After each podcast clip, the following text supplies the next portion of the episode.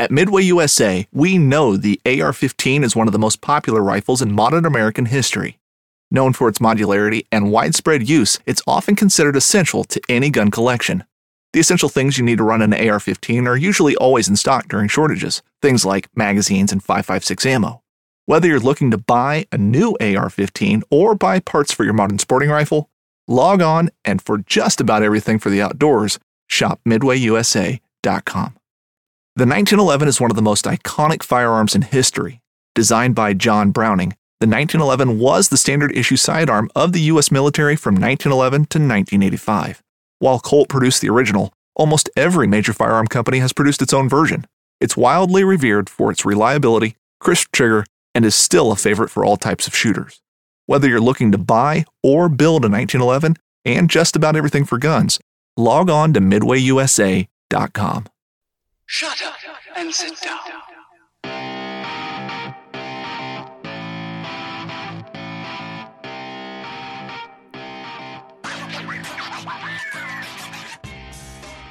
Welcome to the third episode of the Bowhunter Chronicles podcast. I'm your host, Adam Miller, here again with my co host, John Boersma.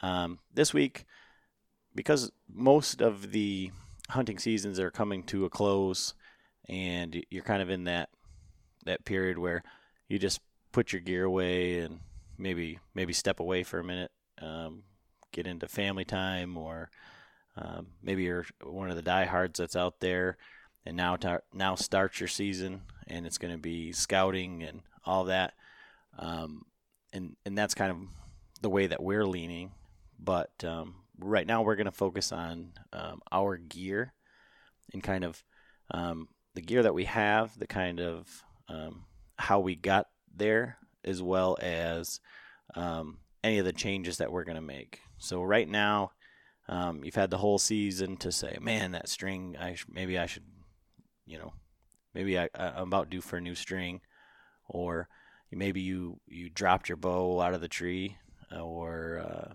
something like that. So, so you're going to be looking over your gear now, and now's the time where you've got all summer to make the changes and get everything right, so that you're not doing it two days before the season or something like that. I mean, actually, here in Michigan, uh, we were talking to a guy down at ATA who. Um, is really big into the conservation and big into the deer polling and things like that. And he was telling us that the number one day for um, license sales in Michigan is the day before the gun opener. Right, So- November fourteenth. So, so th- that that kind of tells you, you know, of all the hunting, uh, all the people that hunt in Michigan, all the hunters, you know, these guys are going out the day before the season and deciding that they're going to buy their license. So that kind of gives you an idea of maybe where the the median uh, prep time is uh, here for uh, hunters in Michigan, or at least for gun hunters. Uh, so we like to think that uh, bow hunters are a little bit maybe more like us and a little bit more um, prepared. Right. Um, and we're talking uh, wheel bow, uh, trad bow hunters, not the not the crossbow hunters. I think crossbows traveled into that realm a little bit, but uh, we'll just let that one lie uh, here for a minute. But uh, um, I wanted to start out with um, the the sight that we were talking about uh, the last time is called the Carbon Fixation sight. We we went through and found all the information about it. Um, and here is uh, the company, and it's Buck Rub Outfitters, and they're over in Wisconsin. And I did contact them. Um, and the sights, the one that they had at ATA was one of their prototypes, and they're making uh, one or two um, changes for that sight, um, and they should be available um, the middle of March. They did give me the number for um, the guy that we talked to, um, and they said he, he'd love to come on and, and talk about the sight. Um, so, yeah, here's uh, and for this is up on YouTube. I'll put this uh, the flyer up in front of it, and it kind of shows everything. I've got it on our Instagram um, as well. Right now, it's under the old um, RX Outdoors Instagram, and I'm either going to make a new one for Bowhunter Chronicles, or I'll just switch the name over. And you know, if people get pissed off, well, I guess we're we're not looking for them anyways. But uh, it's the same stuff. Um, but that that's the sight. It's that carbon fixation. Uh, retails about $140. So, uh, I mean, as we get into talking about our gear, I think you'll see that $140 for a sight is kind of, I mean, a hundred dollar sight is pretty much the norm. That's that's Yeah. kind of like the floor um, as far as the the sights go. So, um, and then we've got another project that we're going to get rolling into um, here coming up real soon. Um, but I think we'll we'll get into that um, here in a little bit. So, John, what what uh, what were you shooting this year? What what was your setup? So my setup this year was I uh, ended up picking up the uh, Hoyt double XL, which is this the big version of the uh, Pro Defiant, and so I got it in 70 pound limbs, and the draw length goes from was it 31 to 33 inches. So currently, right now, I have it in the 31 and a half inch, and then I'm shooting the old carbon blade by Fuse. That's the uh, my stabilizer, and I have the um, the knock the Nock On elevate rest, which is actually made by AAE, and then my sight is. See, this one is the Excel True Ball Excel, and it's the. Let me take it off here. It's the AccuTouch Carbon Pro, and the sight itself is the AV41 scope housing. And during the season, I shot a blue uh, number 10 pin or .01, which actually was a little bit, I mean, it worked great in uh, uh, most lighting conditions, but when it got down to low light, you definitely had to have the light, which I, I bought with it. So, but it's super light carbon.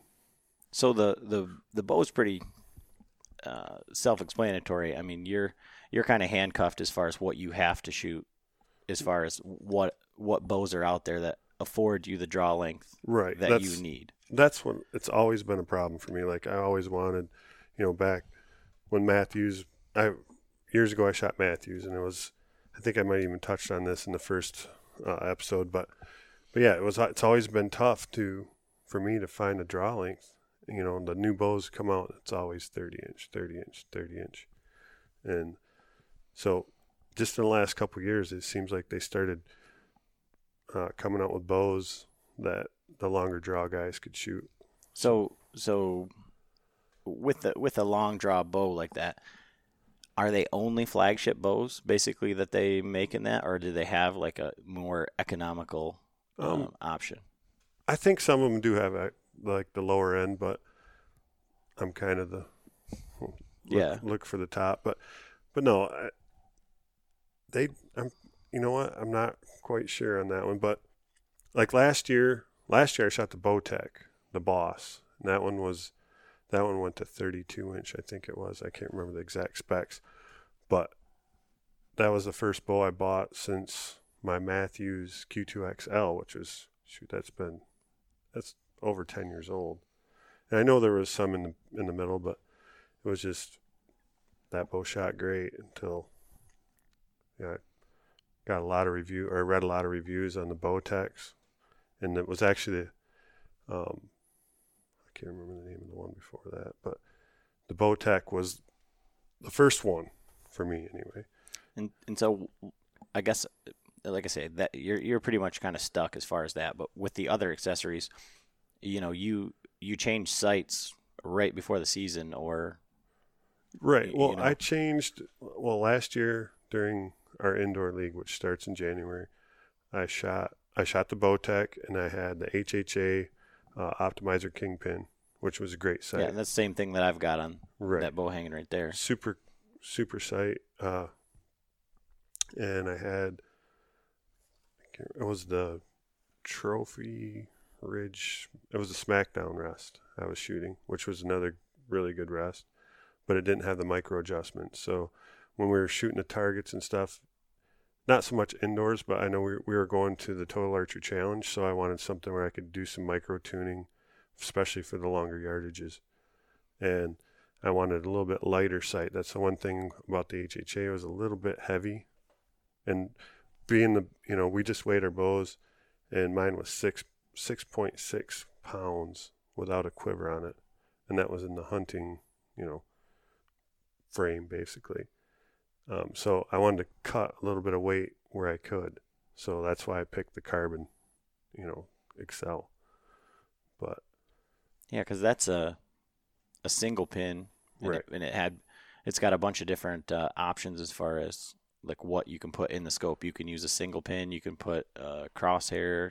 Right, put it actually comes with it comes with a single up pin and then it comes with a crosshair with the circle in the center and so you just i mean it just takes seconds to unscrew the, the housing on the front and then you can put a lens in you can remove the crosshairs you can shoot you know just the the pin itself just the crosshairs or you can shoot them both and so that there there was more options you know with that one and your your wife's not listening. So what does that yeah that sight run? This sight was, um, I believe it was 369 or maybe it was 379 for just the base model with uh, the 10 size pin. And then I added the the light, which was I think 30 bucks. And then I, le- I added a lens for a four power lens, which was like another hundred dollars. So I think out the door it was 500 bucks. Yeah. So uh, it, just for frame of reference, I mean, we're talking 140 bucks for this sight, or that bone collector sight with the light that I've got for 90 bucks. Right. I mean, you're looking at something. I mean, th- this carbon sight you were super excited about, Yeah. like when we saw it. So it's it's not like it has to be expensive No. um, to be to be good. Uh, it just it all depends on like what distances, what you think you're going to be, um, Right. wh- And what, this what one- the use is going to be. you know the HHA had you know all the the micro the windages and stuff on it too. And this one has I actually like the wheel I think a little bit better because you can it had like a magnifier on it and everything. This one's just a straight vertical with the you know just a pin on it that you roll up and down. But it does have some it has the your third axis and all the leveling abilities. Plus you can take it off.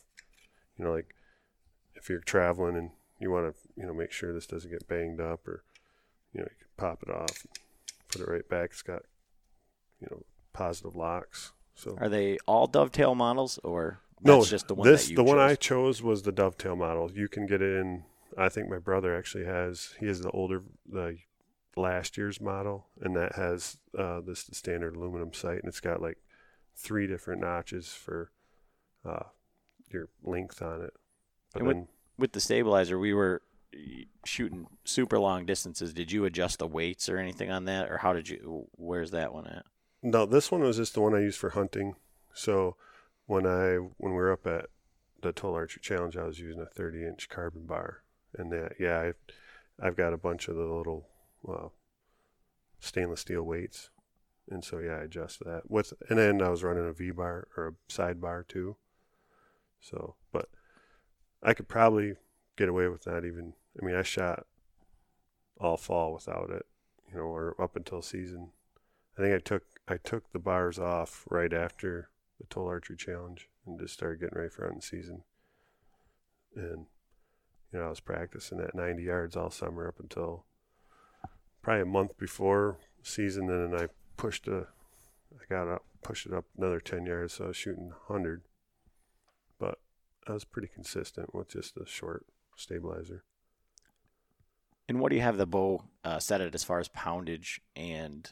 Um, Right now, it's maxed at uh, 70 pounds. I think it might even. I, when I built those strings, I actually I built the, that set of strings. I built a half inch, well, not quite a half, like three eighths of an inch short, just because I wanted to change the valley on my draw length, because I wanted to go back a couple notches, and uh, so that actually I lo- lost a little bit of uh, my peak poundage. and so, what does that shoot? IBO and with your arrows, where are they shooting, or should they be shooting? Um, honestly, I haven't shot it through the chronograph, so I think the IBO rating is like 330. But my hunting arrows, we just weighed it and it was 550 grains. So they're not even, they're probably in the 270s. I would say they're probably less than that because Yeah. that bow is um, 62 pounds, I think, when you set it up. And my arrows are, what were they? 417 Yeah. and 437. Um, 437 with the lighted nocks. And doing the math on the 437, that bow IBO is 334 Right. and Uh, I'm somewhere in the like the two, two sixties, two sixty five. So I mean, you're you got an extra three inches of draw length, so right. you're probably in that same. Realm. Yeah, it's probably, like I said, I haven't shot it. It's not, it's not fast, but it definitely, We'll talk about that a little bit because the speed isn't really what's important, right? So when you listen to some of the experts and things, there is a like a perfect range where the arrow flight is the most stable, and that's I believe somewhere between like 275 and 285 or 289, somewhere in there. yeah, well, I mean, i i don't i'm not expert on any of that. I mean, I just, I guess, pretend to be, but no, but no, the, the faster your arrow, the, the, the more you're, the more susceptible it is to torque, hand torque, you know, you got, you got to be perfect on your shot. That's like, that's what would happen with the Bowtech I had, you know, especially during, during the indoor season, I was shooting these arrows, these, I was shooting this exact same arrow. We just weighed these and they were what 410 and any little torque in that arrow was you know inch and a half two inches off and 30 yards where my heavy arrows you know not nearly as much you know maybe a half inch off but that was the difference in speed it's almost like dry firing the bow with these you know especially for my draw length and draw weight but you know they're gonna this would be something for the 3D shooter the, and an unknown yardage. When you're judging the distance, you know, say you're off by a few yards, it might not be as critical with a lighter arrow because it's shooting flatter. Where if you're shooting a known distance, you know, and I, every time I go out in the woods, I got my rangefinder. I'm always ranging, trying to range a deer, if, you know, before the shot. But if not, I've ranged, you know, all the little spots around where my shooting lanes are. So I'm going to have a pretty good idea on it. But the I think the most important thing with your arrow is and your bow is making it quiet. You know, you want your arrow to fly as quiet as possible. And I know there's guys like Randy Ulmer, John Dudley, um, Mike Slinkard. Those guys have done a bunch of testing on arrows, you know, four fletch, six fletch, three fletch, uh, four inch vanes versus the short high profile profile vanes. And matter of fact, I think Dudley, he his wife and son shot the six fletch. Uh, Randy Almer also shooting like a six fletch with a pretty heavy helical in it, and they did sound testing, and that was actually the quietest arrow that they could. And see that like those guys are shooting, you know, out west, and they're shooting, you know, out 60 yards, and they're shooting a fixed, most of the time fixed blade broadhead. So that's giving them the stability, just like the rifling in a you know gun barrel. So that I guess outweighs the speed thing. You know, there's a some guys, you know, I guess it's a lot of to do with the personal preference. Some guys will swear, well, you gotta have fast bow, you know, speed over weight. But Well, that was one of the things when I when when I was looking at all the new bows at ATA and the specs, there were some bows like what what's that company it was APA or something like that. there was one APA. Yeah. It had like a that Mamba or something that was like 370 Right. and it's like, oh my gosh. But those bows seem to be overlooked by maybe the bigger companies, but you know, speed wasn't what was really selling. It was the lighter bows and no shock. Right. So, and that probably plays into the the quietness Right. factor. Right. If you got a bow that's, you know, make a big old quack when it goes off, then you know it's definitely the the deer are going to hear it. Your your bow and arrow are not faster than the speed of sound, so there's nothing you can do that you know. So the louder your bow, the the more they're you know. So you want to quiet it down as you know the best as possible. But so that's I I just prefer to shoot a heavier arrow. I mean I got the draw length and the draw weight where I can do it and still being fast enough, you know. Where some guys that you know are shoot that have shoulder problems and can shoot you know, only shoot like say 50 pounds, well, then they're not going to be able to shoot a super heavy arrow. They're going to have to find one. But isn't there a balance there because the like my sister, for example, who shoots like 40 pounds,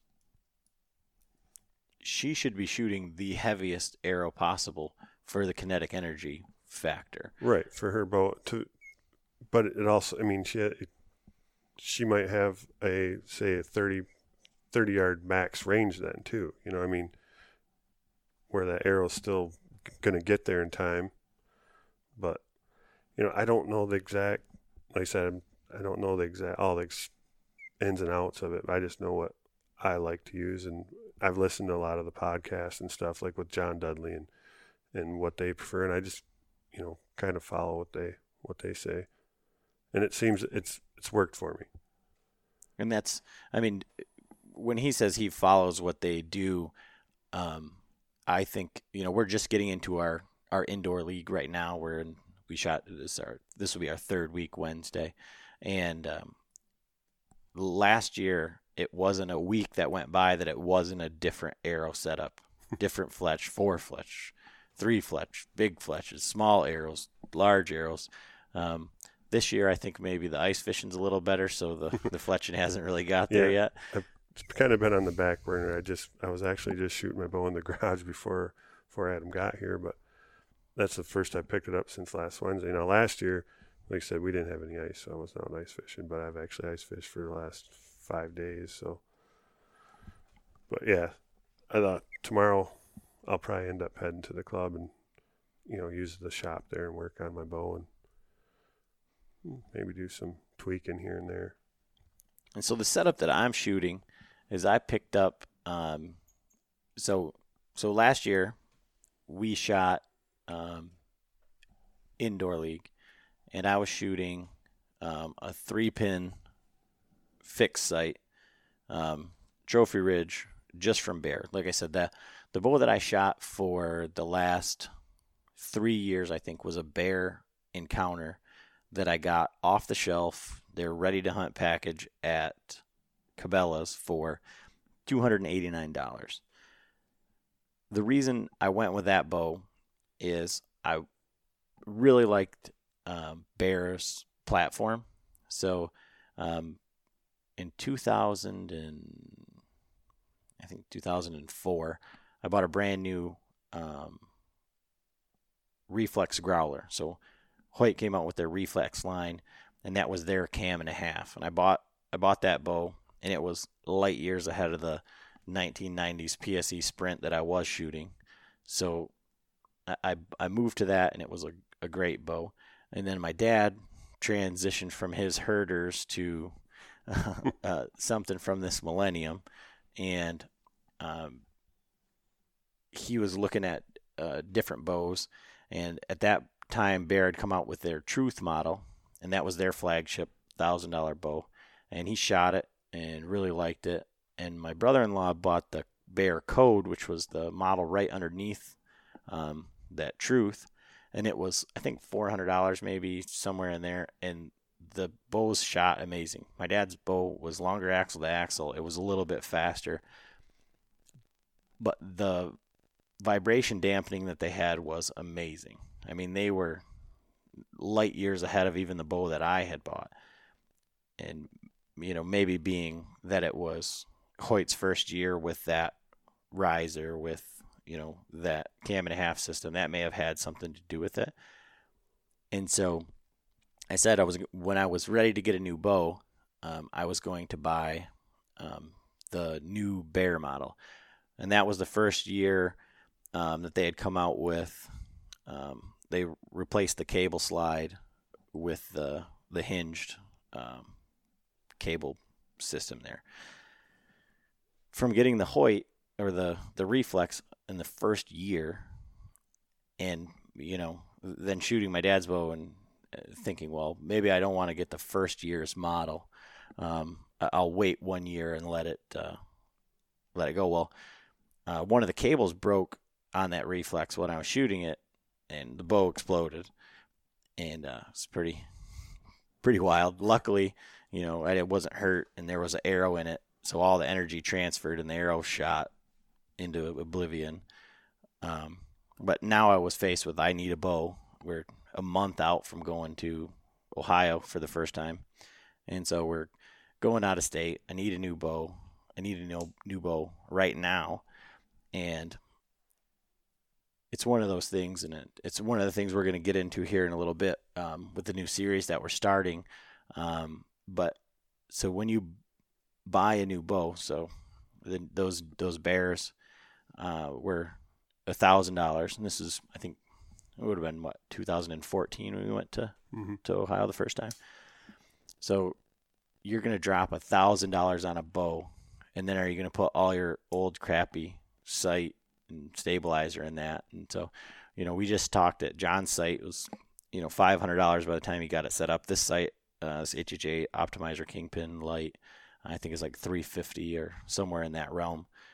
And so you can it, it all of a sudden spirals into this two two thousand dollar deal right before you're already going out of state. Um, you know, fortunately Ohio's tags aren't very expensive, but anyways, I started looking at the specs on all the bows, and uh, my father-in-law in 2012 had got a, a Mathews Heli-m, and I looked at the specs on that bow, and the specs on that Bear Encounter were almost identical. So I thought, well, for you know less than three hundred dollars, I'll have all brand new stuff, and it has the same IBO, it has the same brace height.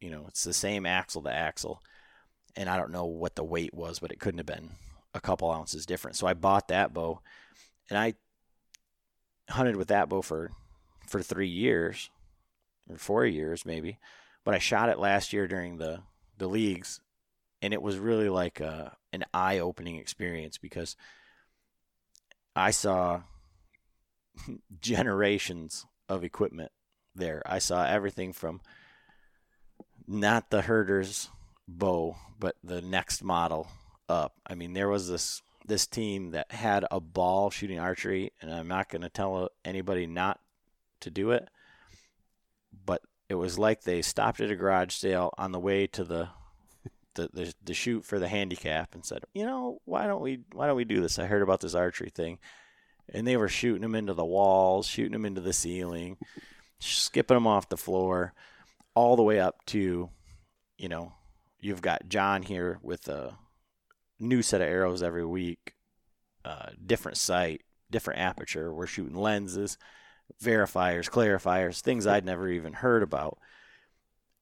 In my shooting was fine, but it wasn't nearly as good or as consistent as the other two teams, uh, as the rest of my team and uh, the other team that we brought with us. So I decided then I needed to get another bow. And I came across this bow, and this is a 2016 uh, Bear Arena 34. And uh, it was used. and It had a new set of strings on it. I probably wouldn't have chose pink and blue strings, but um, so I I just bought it from a guy off of Facebook and had him ship it to me. And um, I gave it to John and said, "Hey, can you set this up uh, for me?" And the timing was way off. Uh, we had to adjust the timing. Um, we had to change the draw length a little bit, and then once we set the timing, we paper tuned it and got it all set up. And then then I started to build what accessories I was going to put on the bow. It came with this uh, Trophy Ridge HDXL that was brand new. Um, we set that up, but I don't. I, I wouldn't recommend it. I, it doesn't have anything to capture the actual arrow, so it just kind of sits in there, and then there's supposed to be something that goes on your riser um, that glues down, and that stayed on for about a week, and then then it came off while I was shooting the bow. Not it, it didn't shoot, it didn't come off um, while the arrow was in there, uh, but actually when the bow fired, it, it, went flying off, and I had to go find it. And I, I would just prefer something that it was actually stayed there. And so even when that was in there, when you draw the bow back, the arrow kind of rattles around here and there. So I had to put moleskin all up and down the riser. And so it, it's just not, I'm sure it's a great sight for some people, but it's not rest. Not what I'm looking for. Yeah, rest. It's not a great rest um, for me. And so after seeing those guys, John was shooting the HHA Optimizer Kingpin Light last year, and I'd shot a HHA Optimizer in the past, but it was the friction based sight, kind of like on the, the carbon fixation. And with the wheel, it is, I mean, just so easy. And, you know, as a, already discussed ad nauseum, it has the algorithm for you to just, you shoot it at 20, you shoot it at 60, you do a little bit of math, that's your sight tape. And it's, it's fairly close. It's, I mean, it's not perfect, but it's, right. it's fairly close. Uh, but that sight is amazing. But being a single pin sight, it has its limitations. So for hunting out west or or shooting 3D or, or, or, long ranges and, and wanting to, to test yourself, it's a great it's a great sight. But when you're at when you're in a tree stand and things are happening fast, you still end up having to do the Kentucky windage holdover or pin gapping or whatever you want to call it. Um, so that's why I'm looking into at least an, a two pin option. But I do like the ability to dial it in to the longer distances because I like to shoot longer distances. And it's not always exactly 50, exactly 60, exactly 70, whatever. Um, and then I've got a nine inch uh, carbon fiber hunter limb saver um, stabilizer on here, and I'm shooting. Uh, I've got the uh, He Dog cam protector on the bottom, which I got uh, from the Bowhunter Box Club, but I had been looking at them prior to that, and it, it, came like right the day we were leaving for the Total Archery Challenge, and I didn't want to put it on there to to change risk change it up when I was going to make my first shots over, uh, you know, 110, 120 yards. Um, but it hasn't changed anything on the bow. And for turkey hunting, it's going to be perfect because we are always taking one glove off and setting our cams on our gloves or, or, or whatever. Um, so I'm really excited to have that on there, and it hasn't changed anything with the bow.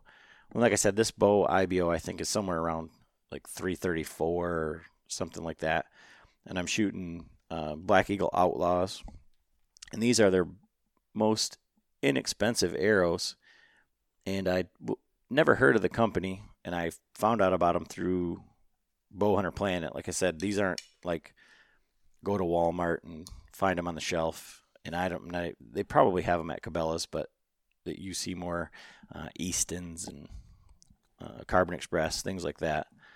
But um, I'd never heard of the company, so I asked John about it, and he said, uh, "Yeah, I don't know. I've heard about them." And this is their, like I say, this is their cheapest arrow.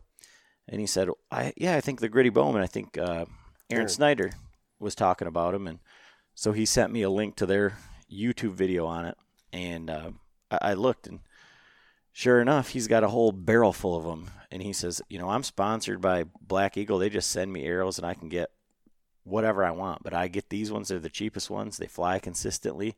They're almost indestructible. Um, you know, why not? And they're they're not the heaviest arrow. They're a little bit light. I've got uh, 50 grain uh, brass inserts in there to get you know to get me up for that uh, the weight front of center that I, that I'm looking for, um, and, and, it gets me up in that that 420 uh, range, which by putting it into the algorithm, it ends up being you know, right about that 289, you know, should be should be somewhere in there for um, that the stable flight. So, I mean, that's that's the setup that I'm shooting, and I think, you know, I'm a bargain hunter. So the bow I picked up the bow in the in the in the rest for 350. The sight I think I paid two hundred dollars for, which is a a really good deal, and I think I got 25 bucks into the the stabilizer there. So the whole setup on on this bow is probably about the same price as John's sight and rest. Uh, I mean, honestly. Yeah, well, the the rest, um, I said it's made by AE for John Dudley, so it's the Nock On version, and he calls it the Elevate, and it has some has some stuff that you know that he wanted on there, like the it comes with it comes with different blades. So like right now I'm shooting the whale tail, and it's the drop drop away version, and it's also got like you were saying the capture. So on mine, on this rest, the same as the the regular AE also, but you flip this thing up here, and now it holds the arrow in place. And then as you draw, and comes up, it pops off, and it's it's magnet, and I have a little bit of moleskin underneath, but it's it's pretty quiet. Nothing's gonna hear that. But what's nice about this rest is also comes with some comes with two different uh, lizard tongues, or like the target, Mm-hmm. and so you can put it into the fixed position and shoot it with the lizard tongues. So it's it's kind of a it's perfect for me because I'm always changing stuff, so I don't have to go out and buy another rest. It was a little more expensive. It was 200, 200 for this version, and this was the uh, the first edition. So now they have the 2.0, he calls it, and so it's got a different whale tail, and it's also has it has a different cage, which if you look at you can see it if you look at the video, uh, my cage is broke. Both of them actually. It comes with two. It came with a half cage and a full surround, and they both broke. And I think now the new one has an unbreakable, like it's got new material wire or something in where they can bend it around so it's not going to break. But it's got super adjustment. Just loosen up this bolt, and it's actually got a micro clicker on the bottom that you can use, or you can use a screwdriver on the top. So same thing with the elevation. So when you're doing that, so when you're making those um, little changes, how do you?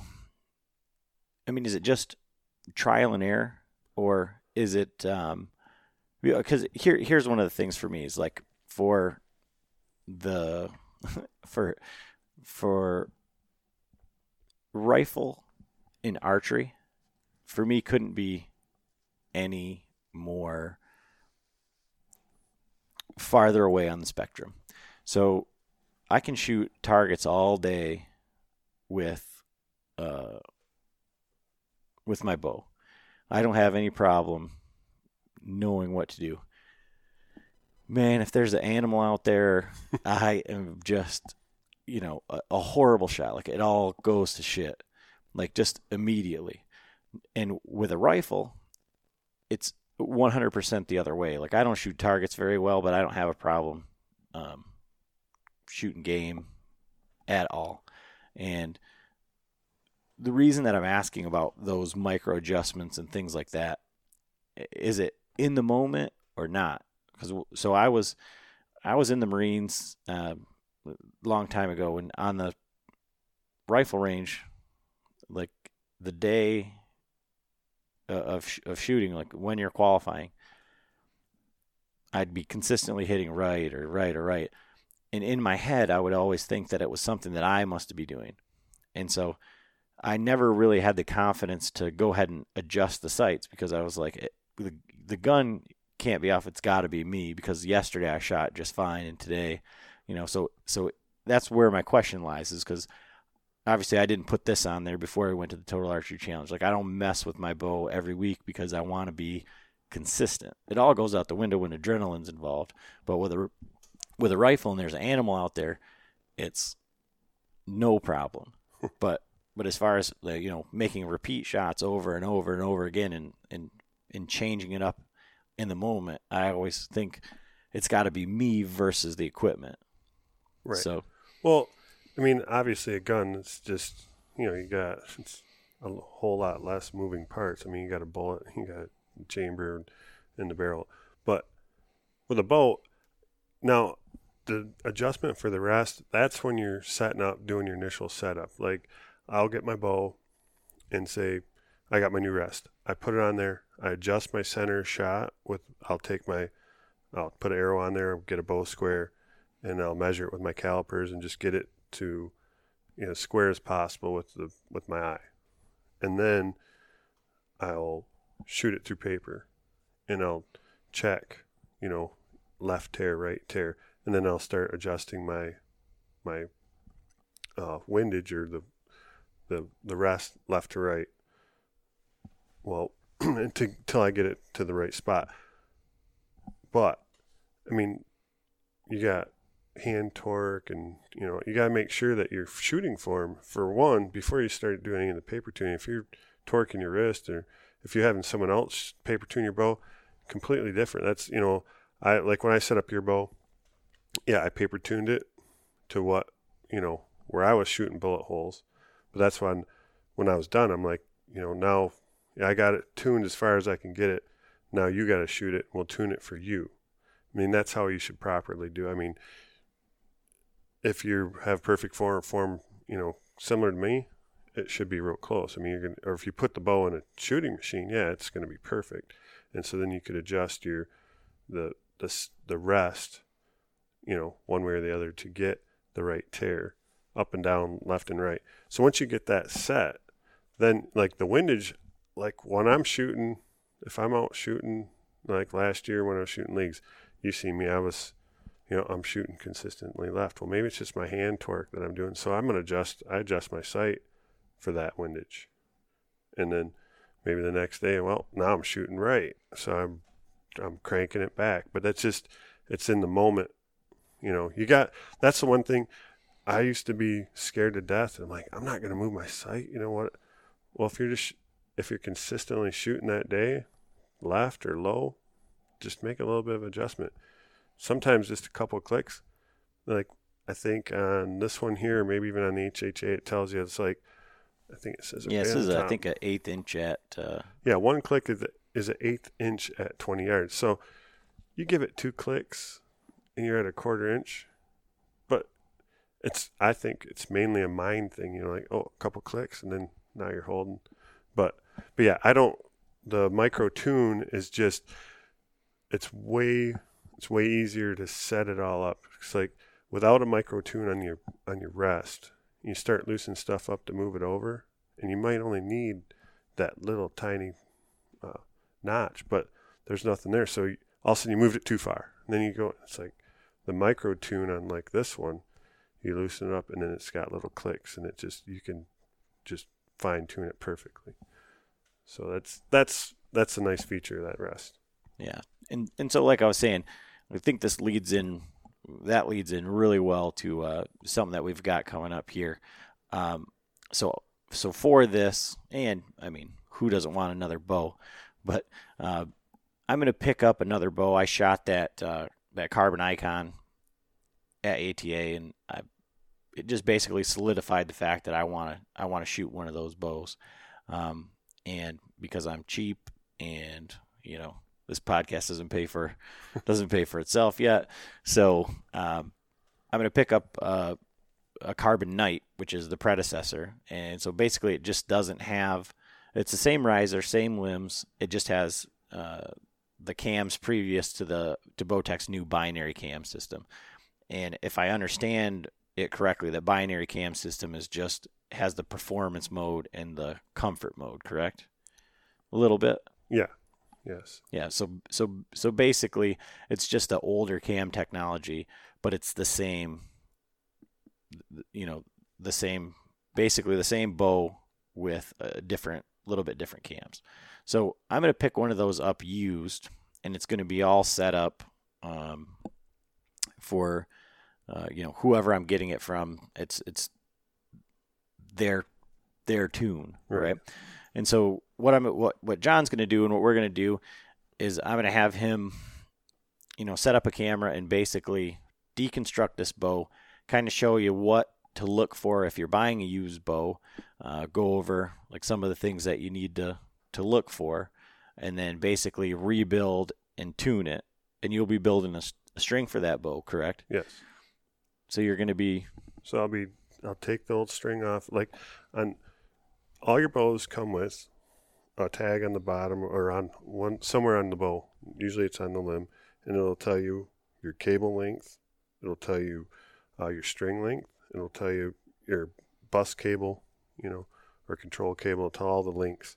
The one thing it doesn't tell is uh, your the diameter of your string, the diameter center serving, your end servings, uh, the length of those. So what I what I'll do with that is I will take it all apart and I'll measure everything out and then I'll just build it to spec, you know, and try to match it up as exact as possible. And so the length of it, you know, if you're a little bit off, we'll be able to put some twists and that'll be that's all part of the, the final tune, you know.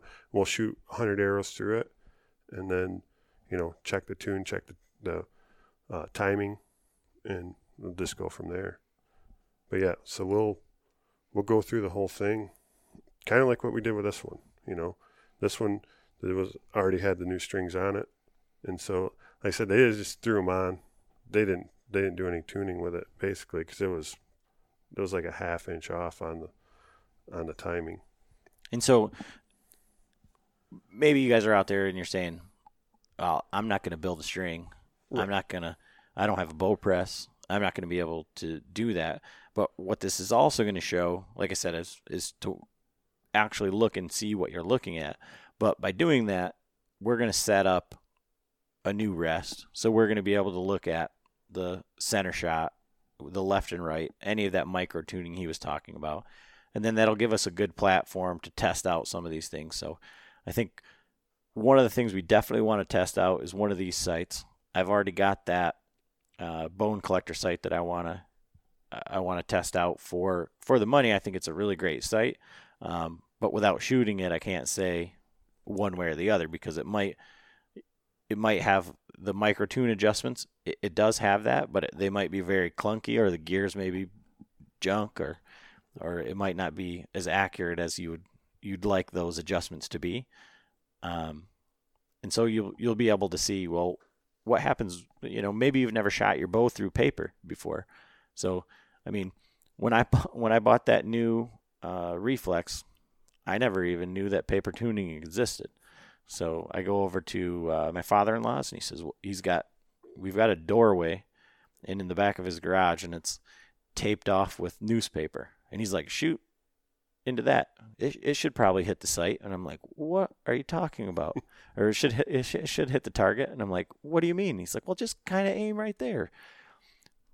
Okay, just launching arrows into the woods, and then we're looking at it, and oh yeah, it's a little high over here. It's a little low. So we didn't have a bow press. We weren't um, we weren't putting twists in the string or anything like that, but it did help us with whether our nock nocking point was too high or right. too low.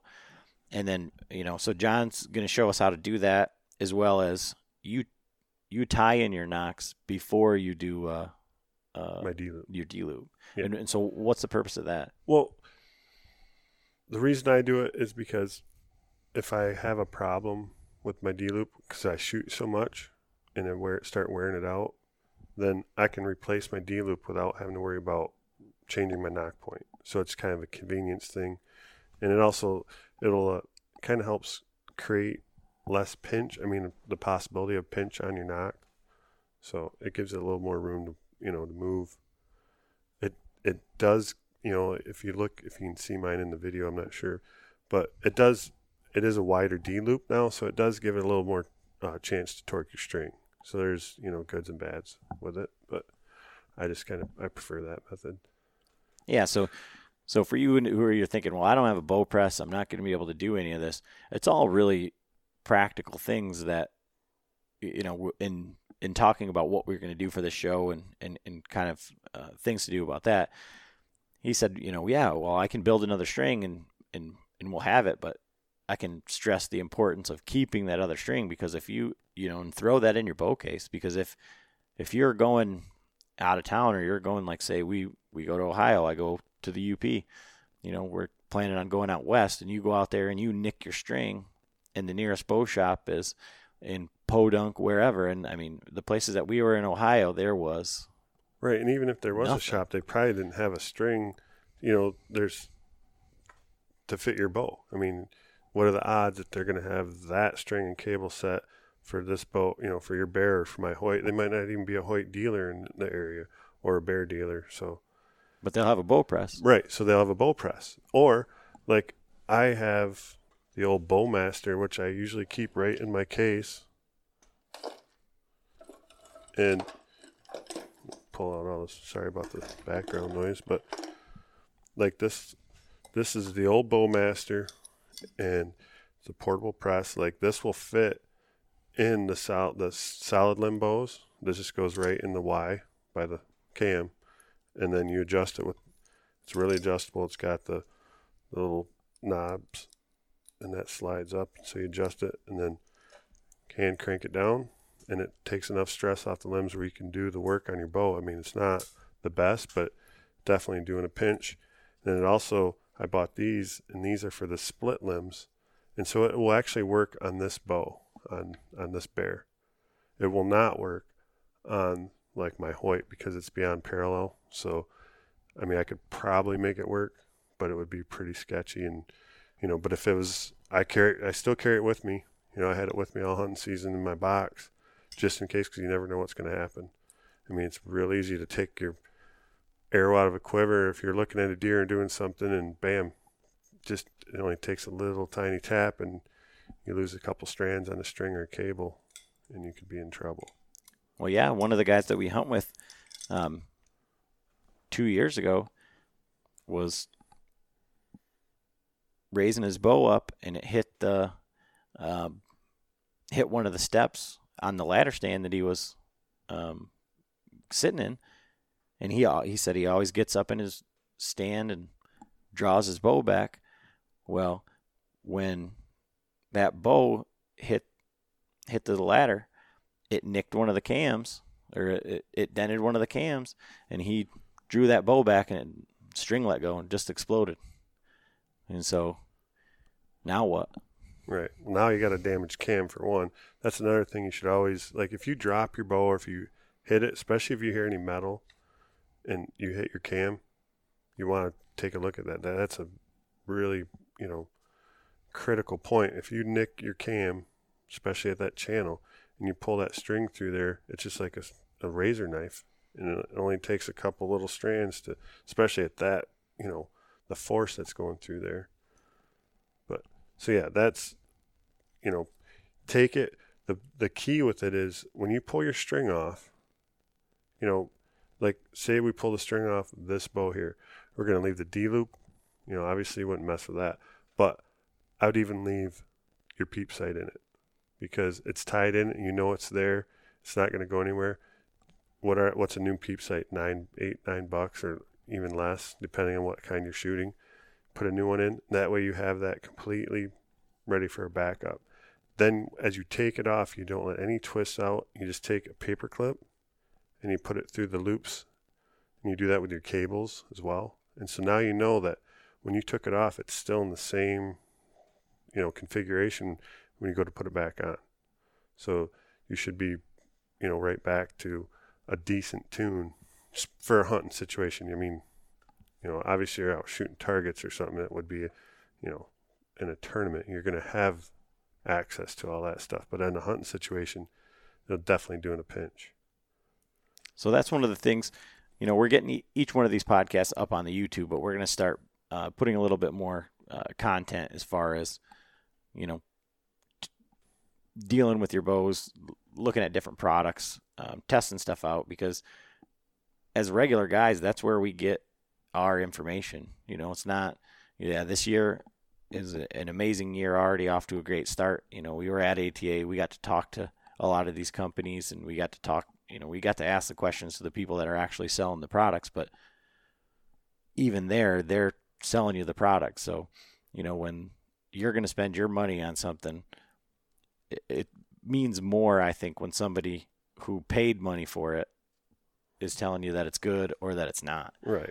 What what our opinions as, you know, we are the average, you know, user. You know, we want we want the best for our money, get our you know the best bang for our buck, and you know, I don't think we. My hunting arrow, we didn't. I didn't say what my hunting arrow was. Mine is the, whoops, it's the Easton Axis. I'm shooting the 300s, and I'm shooting the full brass. I think it's the 70, 70 75 grain, 75 grain insert. So that's giving me, and I'm shooting the, the uh, Rage Trypan 100 grain heads with a Nockturnal uh, lighted nock. So that gave me the 550 grains.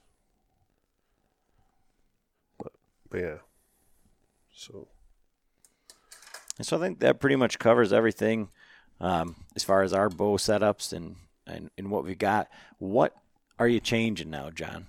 What's for uh, the indoor, uh, or I mean, what are you not happy with right now? Or are you just gonna you're gonna run that I'm gonna all run year? The the one thing. Like I said, I shot the single pin scope, which it's just you know, like you said, it's it's not really practical, especially for Michigan. Our shots are, you know, we're not gonna be shooting out to 60, 70, 80 yards. You know, we're hunting in the woods or tight stuff, so it's mostly 30 and less. So I th- that was the other reason why I picked this sight is because this sight actually you can pull this scope right off and they have multiple they have like a 3 pin version scope and a 5 pin version scope that I can just slip in there. I mean they're not I think it's like 179 189 like 179 for the 3 pin 189 for the 5 pin but it fits right into this housing so I'm basically I can go back and use this for my 3D or outdoor stuff. I can pull that off, put the five pin in, and I can shoot that for you know Michigan, or if we're like when we go out west, I'll have a five pin plus I can adjust it and use my bottom pin as my long long shot if I if I you know feel the need. But and then I can also I, you know like I said we like shooting long distance just for the heck of it. I can adjust that bottom pin down and just as long as I remember to put it back to the And that's the thing. that's you got to remember to put it back because if you don't, you know, even with these, you know, how many times have you gone from? So our we shoot seven stations that are indoor, and station number three is thirty, right. and every basically there's a it's from seven to thirty Yep. in you know whatever increments, but 25 and 30 are the only adjustments that I make on my bow. So at 25 and at 30, I set it at 25 and 30. Everything else from 7 to 20, I just use a 20 yard pin and it's it's right there. So how many times have you went from either number 2 to number 3 or number 3 to number 4 without changing that just because you're talking or not paying attention? And then all of a sudden you're high or low quite a Oh, bit. inch and a half high on a you know oh man I forgot to look at my pin Yep. And so tape. so that's that's the beauty of you know the the hybrid sights and it's the downfall. So th- those adjustable ones um, and you know for me i'm excited about uh, getting that new bow getting it set up. Um, you know because everybody likes you know to switch it up and do something different. But with turkey season coming up that lighter shorter axle axle bow for inside a, a, a tent right. is going to be yeah this you know, Exciting. my bow was like a big clod hopper inside that tent last year. I mean but that's it's just how it's, it goes for me Yeah, there's a there's a, a screen capture of that uh, hunt on our uh, on our Instagram, and uh, I've got to get that edited because there's a lot of good footage. I mean, we had turkeys around us all over, and then I just muffed it. I mean, it was 22 yards, and I shot right over top of him. One of the one of the fletchings clipped him in the back, and he flipped over, and oh, it was just. But I mean, it- we had turkeys gobbling, we had deer in there, we had turkeys surrounding us yeah um, it was a good day. I'm, I'm really looking forward to uh, to turkey hunting this year, and we're definitely going to be filming and, yeah I and think getting that up. this year we'll have a more we'll be more uh, set up and ready to do it. It's kind of a spur of the moment, you know. Last year, like, hey, you want to go? Yeah, let's tape it. So this year will be Yeah, should this year should be pretty much I don't know, seamless, I would say. Um, we have a better idea of what we're going to do, but so with our turkey hunting or I mean, John's killed a turkey with a bow. I'd never even uh, attempted it until last year. And I I turkey hunted just about every day of the season, every chance that I got. And I got a lot of good video. I got a lot of birds gobbling. Uh, it just never really came together. I mean, I had, I, I was, I had two and a half hours every day before work. You know, I'd get up at four in the morning, get all my stuff, drive out there, get all set up, and I had until eight thirty, and then I had to leave. And whether there was turkeys there or not, I I had to go to work. So I had, and I was going to shoot the first turkey that I got the opportunity to, just because it was an opportunity with my bow. Well, what ended up happening is I had right at about eight thirty, two jakes at three yards right in front of me, but they were right in front of the camera and the tripod. So there was no way for me to to get an arrow eh, over the camera or, or I mean they just stayed right out where I I just couldn't couldn't Couldn't make the shot. shot. And it was just stuff like that. And then I mean these the the day with John the turkeys were everywhere. And they at first they didn't come in. They came in, they stood behind this tree and they turned around and Yeah, at first they those three they left and went back behind Mhm. us, didn't they? And then Frank called them and they come back out. And then I think they almost came back again. No, there was a whole other set that come through and they ended up circling around. They Yep. just didn't come there was a big big long bird that uh, long beard that was leading them. That was a really big bird. right. and then those another set of jakes came right behind him but but we the the way that I grew up was not ever turkey hunting until I met my wife and then you know my father-in-law Grizzly Adams is you know Mr. Turkey Caller traveled around the country Calling for Rod calling Benson. for Rod Benson. So he's like, "Oh yeah, we should go turkey hunting." Well, the way that I see turkey hunting now is all the archery guys, for the most part, have a tent set up. They roosted the birds. They did all this. No way.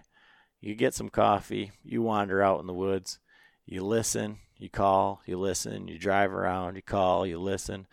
Then you go somewhere. You call, and you probably won't hear any birds. And that's the spot that we go to and then we go and we sit and then like some sort of wizard he calls them right in and you shoot them and it, it was never ever we roosted them we had a blind set up I this year was the first year I ever hunted from a tent from a blind from from anything and it's always been just straight up run and gun Right. you know sneak and peek and see Well- what see what happens well, it's always year- chaos Right. Well, this year we might be trying something completely new. If Yeah. if things work out, we'll we'll bring that to you. We'll just give you a little hint that we might be trying something kind of crazy. Yeah, it'll be good for video for sure. It'll Yeah. it'll be a whole nother thing. But we, you know, as far as uh, turkey hunting is concerned, I'm really excited. And um, so in Michigan, um, there's three seasons, and the first two seasons are, I think they're ten day seasons. Uh, they might be just one week. They might they might be a week.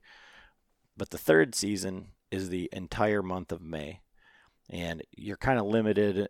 Basically, the top half of the state is all, um, all lands. You can hunt anything, and the bottom half of the state is you can hunt only private land. You can't hunt.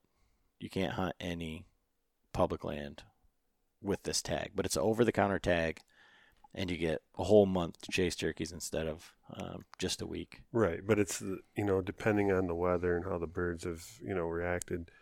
Sometimes it's a blessing because the bird you know if it's terrible and that they haven't started you know gobbling and you know really chasing, then it's good. But if it if it's over, and a lot of times that's happened with with me. Is by the time that season rolls around, the birds are pretty much shut down. See, it's just a lot. It's a lot of work. Yeah, and that's I- and maybe that's why it's always been the run and gun and not just like first day slam dunk because I, I I've had that that too where you know you go out there and sit down and you call and there they are. Right. Just, you just shoot them. It's you just hear you hit the call and you know we walk out on the two track trail, hundred yards. You hit the call and you just hear gobble in every direction. It's like mm, sit down, get ready. But Yeah, I mean, I, again, super fortunate that I mean I've always had a caller, and I'm now I'm a decent caller, and I've called in a bunch of birds. I've called in birds that my dad's killed. I've called in birds for my brother. I've killed some of my own, but it's nothing like having Frank there because he's it's like it's like a chef. He sits down and he sets out all his kitchen knives. He sets out all his calls. And he, it's like we're gonna give them a little bit of this, and we're gonna let give them a little bit of that. Oh, they're not going for that. Well, we're gonna give them this. And just. Oh, it's it's a regular old uh, concert right. of turkey It's like call. tell, just like how he tells stories. He, he's telling a story to the turkeys. They get some gobbling. So so yeah, I think that's that's pretty much it for this episode. Um, coming up, I will be getting in contact with uh, those people on that site, and uh, for February, um, probably the first episode in February, uh, we're gonna have Jason Felt from Bowhunter Box Club on here, and what he's agreed to do is he's going to give us um, the box for. I mean, I'm paying for it. I'm just going to get my box a week early, um, and he's sending me that box so that we can do a live unboxing uh, on the show with him, and then we're going to record that um, on a, a separate camera, and we'll put that up on YouTube. Um, and he's going to explain to us about um, the products that are in there, why he chose them, and the process um, that he goes through for for picking the the items for the box. So Jason, what he does a really good job of is he wants to bring you items that maybe you've never seen before, or items that you may have um, that you might walk right by um, while you're in Cabela's or you're you're at the store because you've never heard of it or there's no information. So these are these are products that he's he's trying out, you know, for the first time, um, kind of along with you, and he's trying to get the names out for these companies. And he did say that February's box is the uh, highest value box to date, and they're usually about seventy dollar boxes. So, I mean, this is going to be upwards of seventy dollars, you know, plus, and it's for forty dollars. So, um, if you want to go check that out, that's at bowhunterboxclub.com. You can use um, code Chronicles, and that helps our show out um, a ton. Uh, but I really, you know, John's seen the stuff that I've got, but uh, I've been getting the boxes. I pay for them every month, and it's something that I just really look forward to. Um, getting bow hunting stuff uh, every month in the mail, and it's something I don't even have to think about. So whether I was at the store browsing the shelves or not, I'm getting new stuff to try out, and it's a pretty good deal. I give them as gifts, and we're going to be giving away a three month subscription, um, or three three months worth of boxes, um, in a giveaway coming up when we have Jason on here, and so stay tuned for that. But you're going to get March, April, and May's box shipped right to you. So one person's going to win that, uh, courtesy of uh, Bowhunter Chronicles. So if if you're interested in that, um, check out our Facebook page, Bowhunter Chronicles on Facebook, and uh, there'll be more information on that coming up soon, as well as the uh, the the backyard yard sale bow build right. uh, series or We whatever we're going to call it. The pawn shop. yeah, see. But uh, I think that's pretty much everything we got uh, for this episode. And uh, stay tuned. Uh, stay tuned. We're going to be up on iTunes uh, here coming up probably after this week. Um, so you can subscribe to us on iTunes um, here coming up very shortly. Uh, but thanks for listening. All Bowhunter right. Chronicles podcast. See ya.